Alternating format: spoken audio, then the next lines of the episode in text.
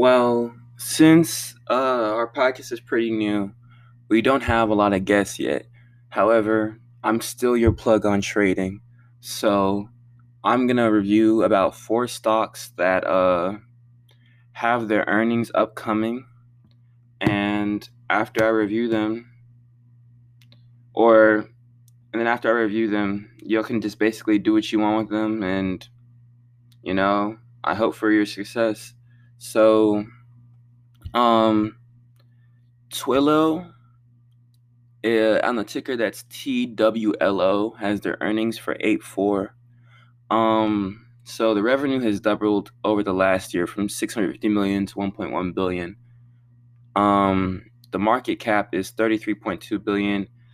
Uh, the beta is high, so you know if you buy it, get a longer expiration for your option, just because uh, you don't want to you don't want it to expire at a point where you're down bad. Um, there's a high trade volume on this, so you won't have any time getting your order filled.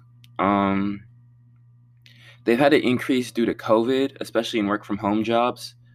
Um, and there's been a massive and rapid increase in the last three months. I'm probably gonna buy uh, at a call of 260 at 807 at expiry for eight for 87. Um, The next watch list I'd like to start with is I mean the next stock I'd like to talk about is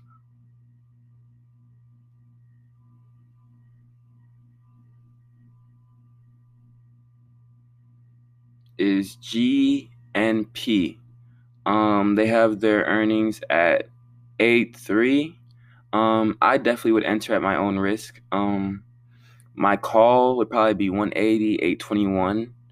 Um, they have pretty high revenue and their market cap has increased. Their beta is pretty close to the market average of like 1.14, so don't expect a lot of like volatility. Just get a long call and hold. Uh, the volume's above a million, so you're good. Um, but the shaky, but it's been pretty shaky in the last three months when it comes to performance. But it has gr- like good growth in the last probably five years. Uh, next is FIS. Um, their earnings are eight four, and they have a call, and I probably go for a call of one fifty of eight twenty one. They've had a steady increase in revenue, and are about like four billion. But the large, mar- but the market, and they have a really large market cap, but their beta is like really low. So you gotta, so you just gotta, you know, hold it and then get through it. But I'd probably go for a really long call. Eight twenty one's a pretty good uh move for that. Uh, NXST their earnings are eight five. I'm I'm probably gonna I'm probably gonna buy this one. Um, I'm probably gonna call for 85 at 821. They're consistently improving revenue.